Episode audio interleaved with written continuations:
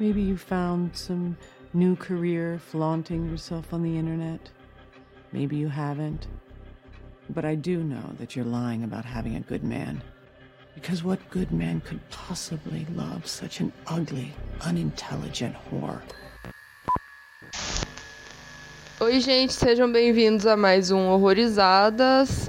E hoje a gente vai falar do filme Concrete Savannah. É um filme aí que saiu esse ano mesmo, 2021. E ele é dirigido pelo Matthew P e Josh Mitton. E a sinopse dele é a seguinte: quase sem dinheiro nenhum e morando em seu carro, a vlogger Savannah Mills está disposta a fazer qualquer coisa pela fama e fortuna, não importa o quão sombria ou distorcido isso seja. Em desespero, ela acaba seduzindo um viciado em drogas para um ritual sombrio. De repente, sua sorte muda e ela consegue um agente de talentos que quer que ela expanda sua participação nas redes sociais e mude para o cinema e televisão. Tudo parece estar indo bem, até que as visões perturbadoras que a perseguem desde a infância voltam, forçando-a a seguir um caminho ainda mais sombrio. A sorte de Savannah vai continuar ou seu passado vai destruir seu sonho de sucesso? Nossa, eu ouvindo essa sinopse parece ser outra coisa, né? O filme. E não só isso, mas, por exemplo, que ele fala aqui que quando ela seduz e mata lá o cara, a sorte dela muda. Eu só peguei, na verdade, eu não peguei isso no filme. Tipo, que ela tava matando e tava conseguindo sorte. Isso só, entre aspas, fez sentido depois que eu li a sinopse, porque não foi muito evidenciado isso. Não, na verdade, quando fala aí que ela fazia de tudo para conseguir o sucesso, incluindo matar pessoas, até porque as coisas que ela faz na internet lá não tem nada a ver, né? Com. É, parece que não tem relação com o fato dela ser psicopata. Não é tipo, ai, vou, vou viralizar aqui fazer uma parada muito foda pra viralizar. Não. Não é spree, né? É, não é um spree. Então eu fiquei meio assim. Tanto é que eu achei esse filme que ele parece que tenta falar sobre muitas coisas, mas meio que não fala sobre nada, né? Porque nada tem muita relação e nada é muito aprofundado, sei lá. Fica com essa sensação meio vaga dele. Parece que quase tudo dele ali, porque quando começou, logo na primeira morte ali, né, que ela mata o, o menino dependente químico, eu fiquei pensando, pô, será que vai ser um filme de, de uma serial killer, né? Só que, sei lá, ele parece que aponta para vários lados, aí tem isso dela ser vlogger, mas não é muito aprofundado, tipo, aparentemente ela fala sobre viagem, é completamente sem relação nenhuma. E aí tem o rolê dela não ter dinheiro nenhum e viver no carro, mas também fica aquela duvidazinha de que construção foi essa, como é que ela chegou ali, sabe? É, não, pelo que eu entendi do carro, que ela foi expulsa de casa, né? Tem um rolê com a mãe lá que que ela fala assim, né, que fazia tempo que elas não se viam, mas que ela entende o motivo da mãe em ter tirado ela de casa e tal. Aí eu achei que foi mais por que ela foi expulsa mesmo de casa. O que eu achei esquisito é porque todo o rolê ali da mãe parece que ela vai, por exemplo, completou maioridade e a mãe expulsou de casa. Só que ela parece, a atriz, ela parece ser mais do que, sei lá, 18, 21, não sei quanto tempo. Aí eu fiquei pensando, todos esses anos, o que, que, que de acha aconteceu? Ela só fazia um vlog? Uhum. Assim, sei lá, parece que nada encaixa direito dentro da história. É bem isso. O negócio dela ser youtuber, digamos assim, né? Porque ela tem um canal lá, mas eles não falam que é YouTube, né? Ela tá tentando ali fazer as coisas, né? Mudar também de, de área, ir pro cinema e tal ela até vai numa agência, aí você vê assim, né, o, o tratamento que eles dão, né, é, a entrevista é bem seca, né, o cara é totalmente, sei lá, esquisito e tal. A outra até dá uma encorajada, fala, ai, você é muito linda, não sei o que e tal. Mas daí, é, meio que isso também não desenvolve, né, porque depois que ela tem aquele ataque lá, que ela vê ela mesma em várias vários looks de roupas, ela meio que vai embora e parece que não tem mais contato com a agência, daí também é outra coisa que ficou meio solta. Tipo, eu até achei que eles iam tentar ai, mostrar como é que funciona, né, o mercado competitivo dessas coisas e tal, mas não também ela só fala assim e nada acontece. Nada acontece feijoada. Esse aí é um monte de informação aleatória, porque, por exemplo, nessa da agência, aí tem a mina. A mina também meio esquisita que trabalha nessa agência, eu acho. Aí ela, nossa, como você perdeu tantos quilos tão rápido? Aí ela, quando você passa fome e mora no seu carro, é, é isso que acontece. Tipo, eu não sei, era um monte de diálogo, não necessariamente expositivo, mas completamente desnecessário, quase, não sei. E aí depois ela começa aquele relacionamento com, com o cara onde ela fazia os vídeos, né? Pra qual ela fazia os vídeos. um, sei lá, meio que Mark Zuckerberg da vida. E zero química também entre os dois, parece, não sei, nada funciona direito, não consegui assimilar. O que eu achei estranho foi a conveniência, né, do, do cara achar ela na rua lá, o, tipo, o cara, o bilionário do YouTube achou ela na rua e levou ela pra casa. E o cara é, tipo, parece que é irmão gêmeo do, do cara que ela matou, né? Pelos créditos do filme, eles estão com o mesmo sobrenome, né? É, é o mesmo ator que interpreta dois papéis, mas daí eles estão com o mesmo sobrenome. Mano, eu não tinha reparado que era o mesmo ator. Aham. Uhum. Eu fiquei pensando, caralho, que porra é essa, né? Eu tentei dar umas viajadas para entender esse filme, mas de uma maneira melhor. E parece que eh, tava meio que predestinado deles se encontrarem por conta desse, desse assassinato aí que ela, que ela cometeu no começo. Meio que parece que foi um karma, sei lá, não sei. Aí eu fiquei pensando, né? Qual é, qual é, quais seriam as possíveis chances disso acontecer, né? E, e ela é meio. Parece que a todo tempo ela é relacionada com, com um bicho, né? Não sei se você achou isso. Mas porque, tipo, a mãe dela meio que trata ela mal pra caralho. O jeito dela se comportar com a mãe dela é muito estranho, porque, tipo, a mãe dela faz ela se ajoelhar e, e engatinhar perto dela, assim, para pedir as coisas. Eu achei uma coisa muito esquisita. E, tipo, ela vai no zoológico e fica vendo os bichos e tal. Sei lá, parece que ela se identifica ali com os bichos. Aí tem aquela cena que ela fala pro, pro viciado lá, é porque eu farejei seu medo, assim, daí dá, tipo, a impressão que ela tem alguma relação animalesca, não sei. É, daí ela dá uns berros quando ela mata aquele, aquele supremacista lá também. Daí parece que, tipo, o berro dela dá uma, uma mixada com um rugido de leão, assim. Daí já aparece a cena do, da estrada quando ela matou. Eu fiquei, tipo, pensando. Até por conta do nome do filme, assim, sabe? Tipo, tentaram relacionar ela com com algum animal, assim, não sei. Com alguma coisa selvagem, sei lá. Sei. Eu ri uma hora quando você tava falando do, do, negócio dela morar no carro. É engraçado porque foi uma conveniência muito jogada, porque em momento nenhum ela, a gente vê ela vivendo de fato dentro de um carro. Tipo, quando aparece alguma coisa que ela precisava que ela fosse passar a noite, aí ela já tava num, num hotel, assim. Então é mais uma informação solta que vamos forçar isso daqui, mas não, não constrói. É coisa mínima, assim. Que, o que me incomodou, acho, mais esse filme é que é muita coisa que nem precisava. É, exato. Então, tipo, Pra que colocar? Ela, ah, eu moro no carro. Mas pra que, sabe?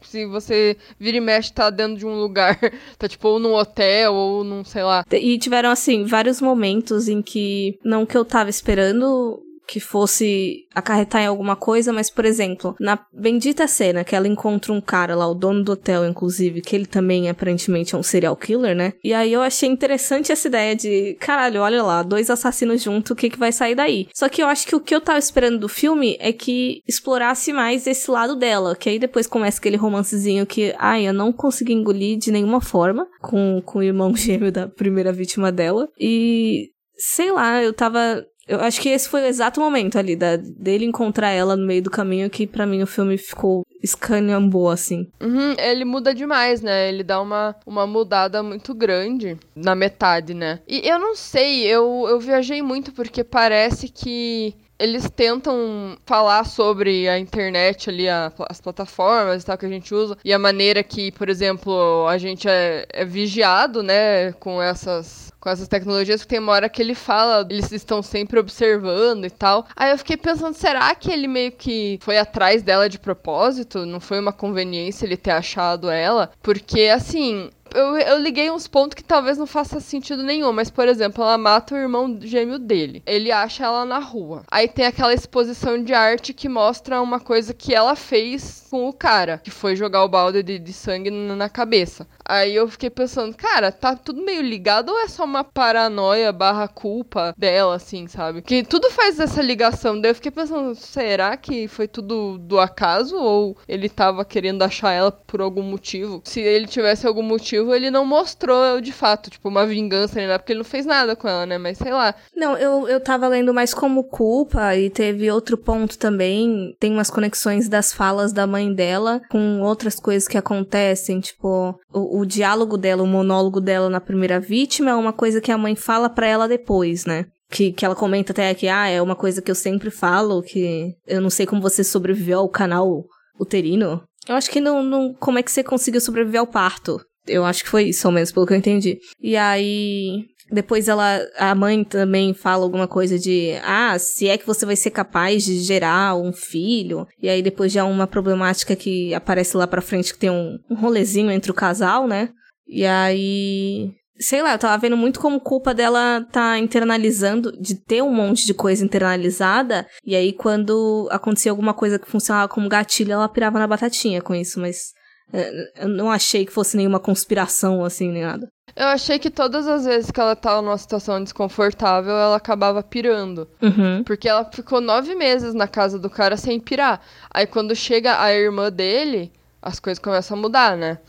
Ela dá uma pirada. Aí, por exemplo, quando ela tá naquela situação de merda, morando no carro, ela fica matando pessoas, né? Porque dá os gatilhos lá que tá, ela tá na merda. Aí meio que parece que quando a situação se estabiliza, ela fica normal de novo. Não que eu não gostei, mas sei lá, eu queria muito ver ela despirucada, tipo, full. Eu achei que ia ser mais serial killer, assim, porque o que eu sabia desse filme até então, ela era uma influencer que ela também matava pessoas. Aí eu até me interessei por isso. Embora eu também já tô achando que daqui a pouco vai começar a ficar batido esse tema, mas eu acho que ainda tem muito, muita coisa para explorar, né? Não tá assim tão desgastado já. Por isso que eu até achei interessante. Eu gostei até da parte da mãe, né? Porque você vê que ela foi rejeitada, mas a mãe meio que parece que sabia qual que era dela, né? Tipo, sabia que tinha dado à luz ali uma pessoa não muito boa. Então é uma coisa meio foda, né? Eu vi aquela cena, né, dela sendo totalmente escrota com a, com a, com a filha, né? E, e acho que a filha até mentiu sobre a situação que ela estava, né? Porque ela não estava namorando ninguém.